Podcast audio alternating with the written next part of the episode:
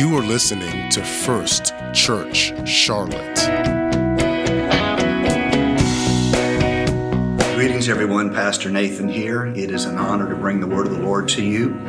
Let's get right into it. I'm going to read Hebrews chapter number 6, and I'm going to read at verse number 13, shall we? And I am reading in the New Living Translation, so you'll hear the text with fresh ears. For example, there was God's promise to Abraham. Since there was no one greater to swear by, God took an oath in his own name, saying, I will certainly bless you, and I will multiply your descendants beyond number. Then Abraham waited patiently, and he received what God had promised. He received what God had promised. Now, the author of the book of Hebrews will continue. Now, when people take an oath, they call on someone greater than themselves to hold it to hold them to it. And without any question, that oath is binding. Why? Because they they had a co-signature. Uh, someone greater than them is the guarantor that they will keep their word. God also bound himself with an oath so that those who received the promise could be perfectly sure don't you want to be perfectly sure? I want to be perfectly sure that he would never change his mind. So God has given both his promise and his oath. A promise is given to people who are inclined to believe you. An oath is given to people who are not inclined to believe you. They are inclined to fear that you won't keep your oath.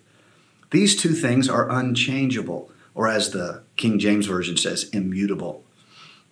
These two things are unchangeable because it is impossible for God to lie. It's against his nature, do you see? It's not an issue of capability, it's an issue of nature.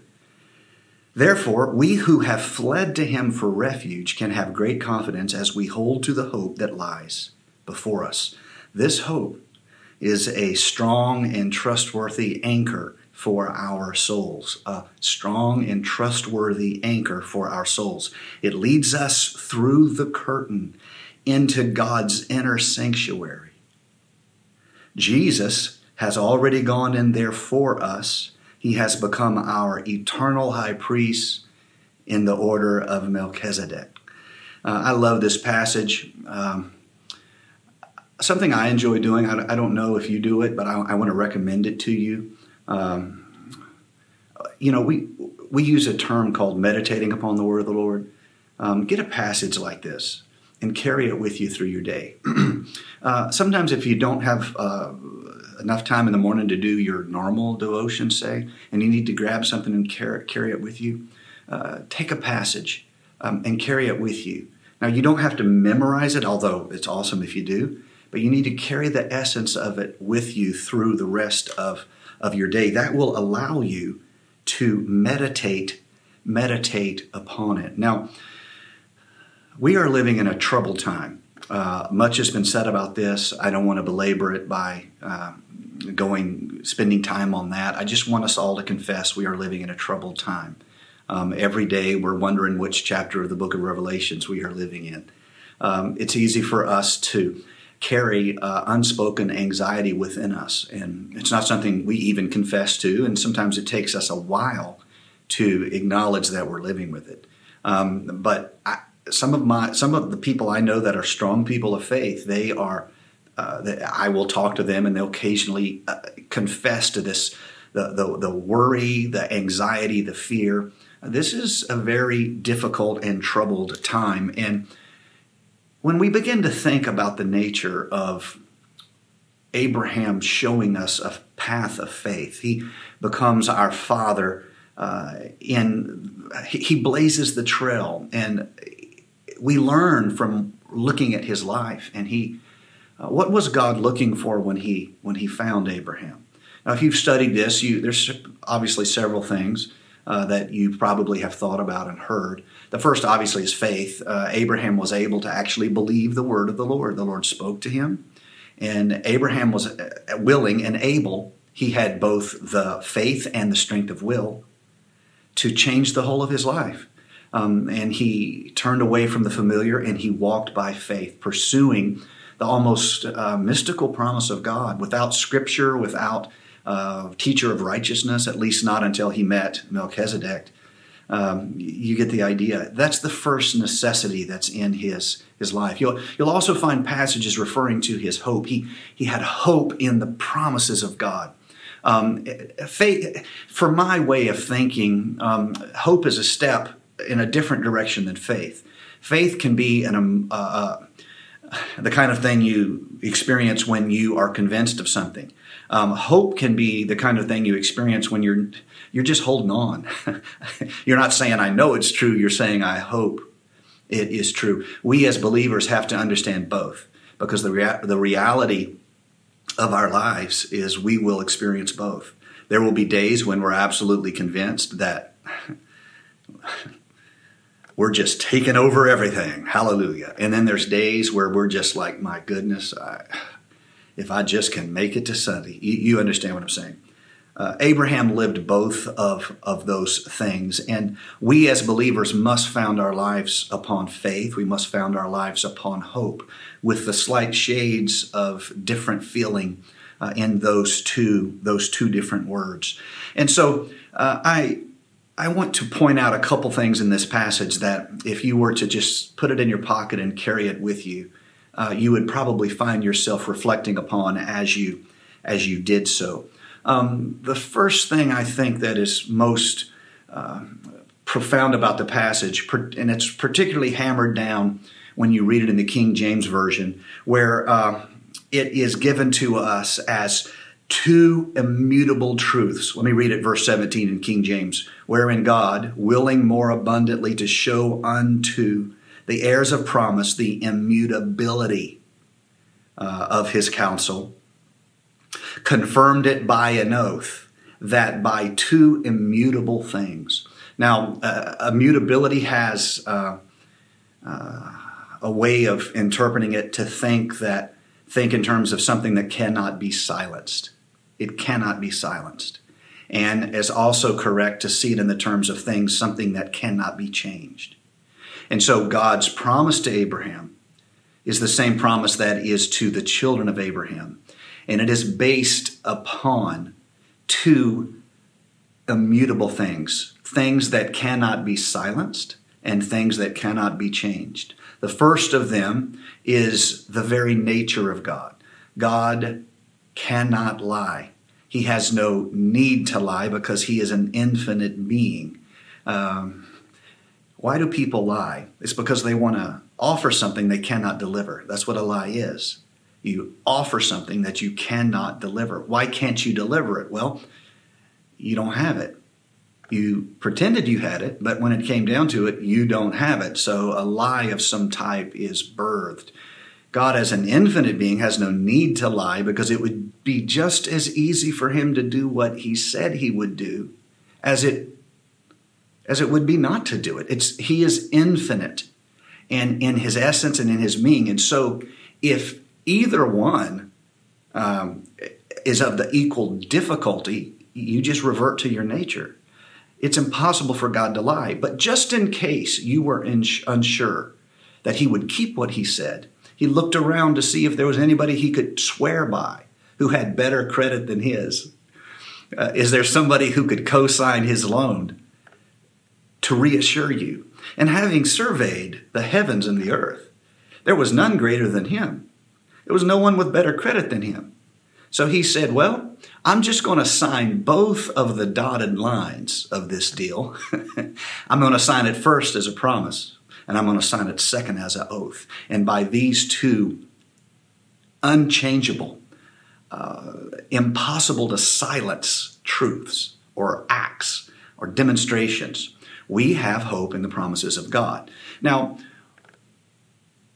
back to the subject of why would God look for Abraham? What was in Abraham that God was seeking? Uh, I think this is uh, worthy of exploration because if you think about it, it'll take you all the way back to Eden, and you're left with what was lost in Eden.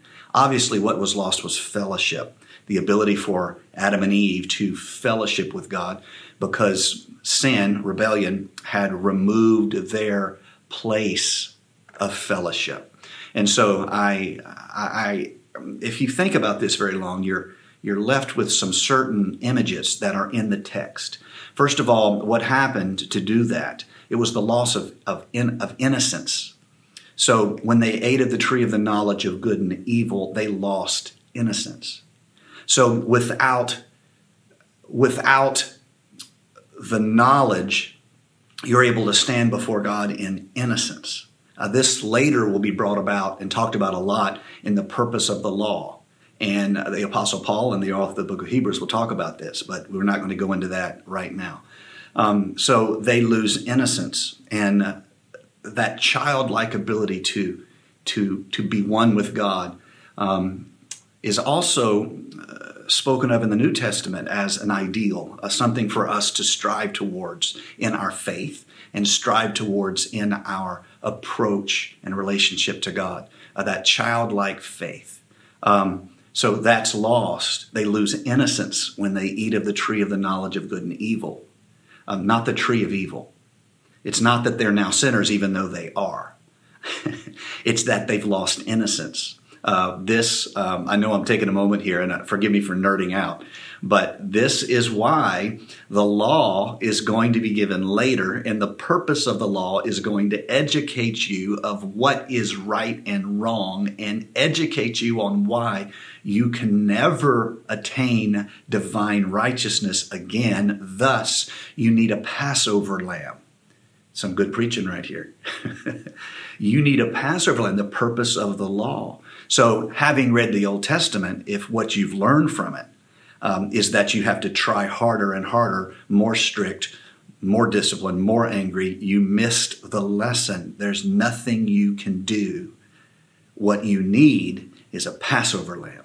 And so, all right, back on track, um, chasing rabbits around here.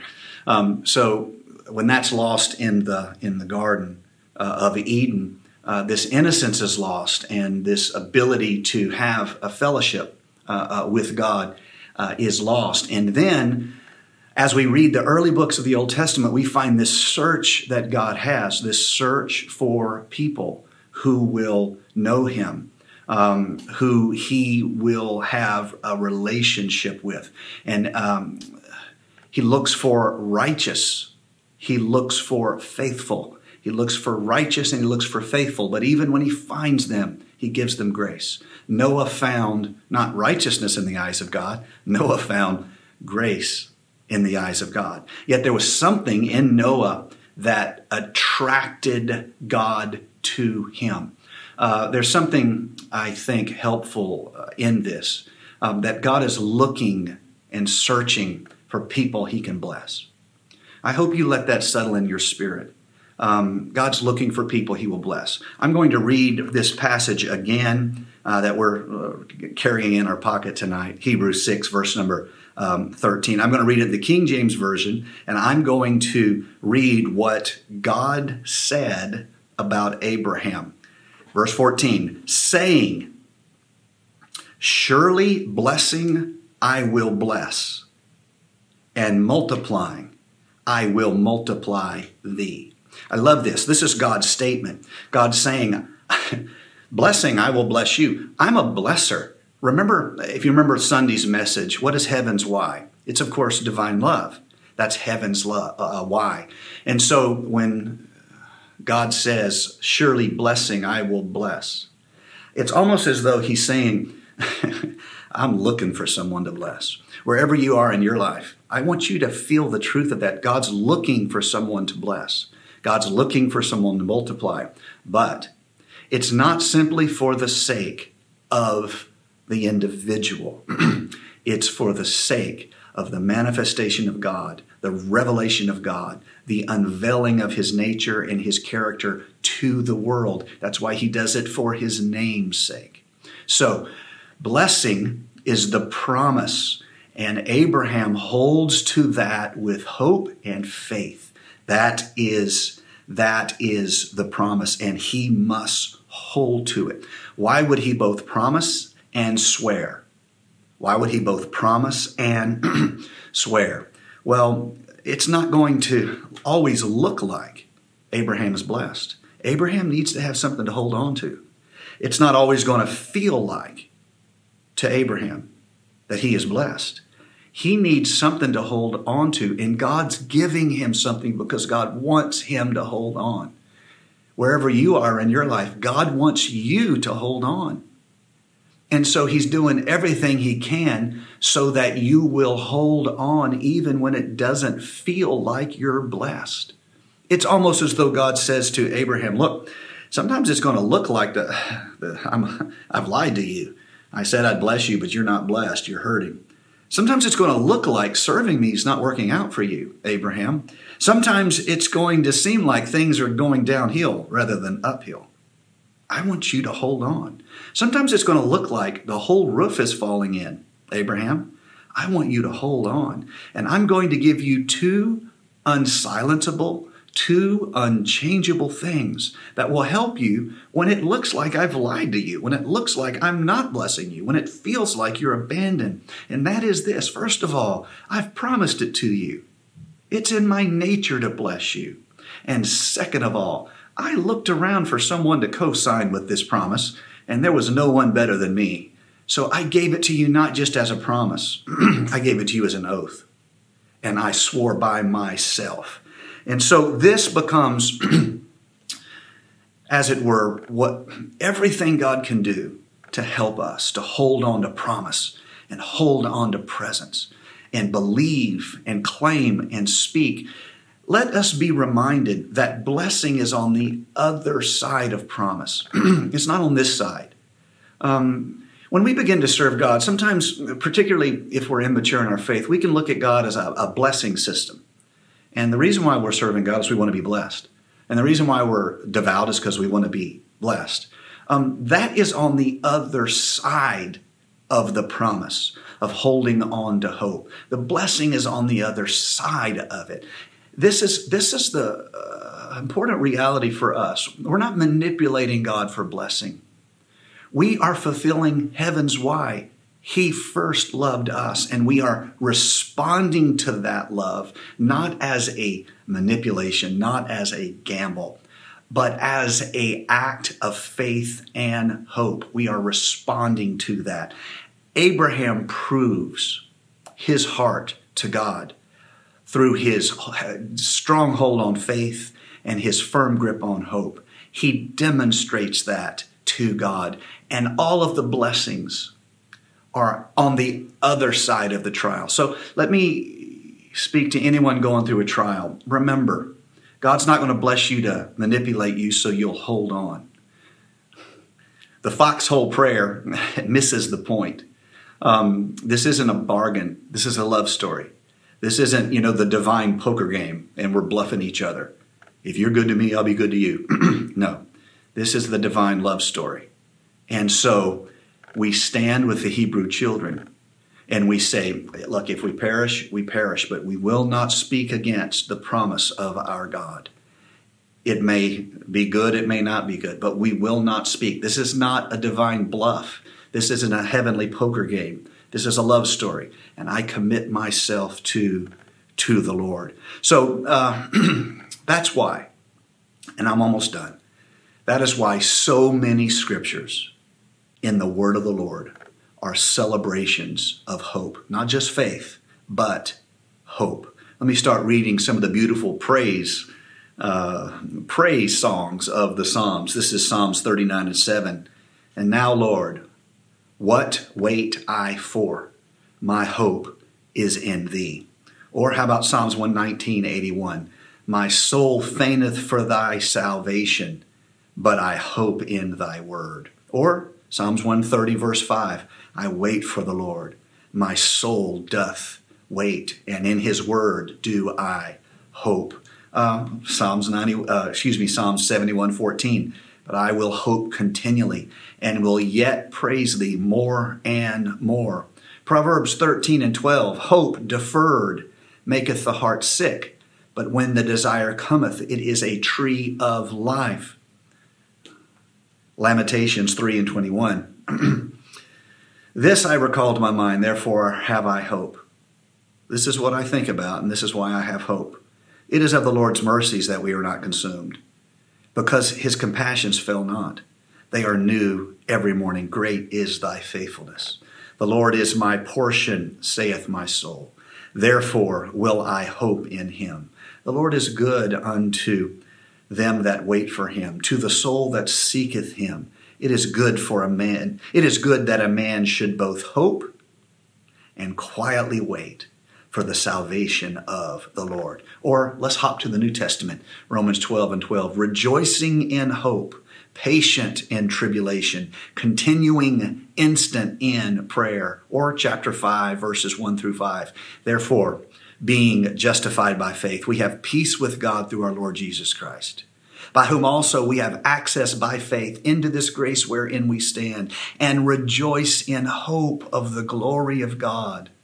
And not only so, but we, re- we glory in tribulations also, knowing that tribulation worketh patience, patience, experience, and experience, hope. And hope maketh not ashamed, because the love of God is shed abroad in our hearts by the Holy Ghost, which is given unto us.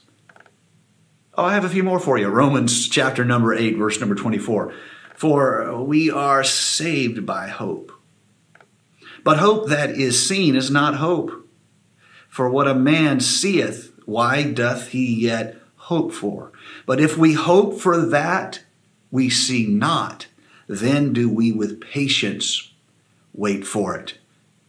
How about Colossians chapter number 1 verse number 27 to whom God would make known what is the riches of the glory of this mystery among the Gentiles which is Christ in you the hope of glory. There's so much. Let's stop there. Lord Jesus, we want to demonstrate we want to demonstrate our faith and our hope by standing in troubled times and whispering your promises as, as almost reassurances deep within ourselves, not just the soul, the spirit side of us, but even when our flesh is fear, is fearful, let us speak the truth of the spirit to the reality of this flesh we live in. In this crazy year, 2020, where it seems like uh, one thing after another has fallen apart, Lord Jesus, we speak your promise. We stand in your hope. We glory in your victory. And that hope is going to carry us through the days when we don't feel blessed and through the times when we, we don't feel lucky. we don't feel uh, in any way like uh, we're in some way protected and cared for. We feel alone and, and we feel abandoned even uh, Lord Jesus, we're going to stand in hope because there are two unchangeable, unsilenceable things that have been given as spiritual gifts to us. The first is your promise. You'll never leave us, you'll never forsake us. You'll be with us until the end of the age, the end of the world. Your promise. But further, there is the reassurance where you swore by yourself your own credit, your own promise, your own nature, your own essence. You swore by that, as if to say, if I don't keep my word, I'm not who I say I am. But God, you are exactly who you say you are, and we glorify you today. Amen. God bless you all. We love you. Have a great week. We'll see you Sunday. It's going to be fantastic. Enjoy your 4th of July. We have a lot to be thankful for. God bless you. Thank you for listening to First Church Charlotte. If this podcast has blessed you, please rate it with four or five stars. By doing so, you will help others find our free podcast and bless them. If you're in the Charlotte, North Carolina area, come worship with us at 4929 North Sharon Amity Road. For information about service times, church ministries, and so much more, visit us online at firstchurchclt.com. If you would like to help support our efforts, please text GIVE to 704 445 5353. We pray God's richest blessings to you. Come, worship with us.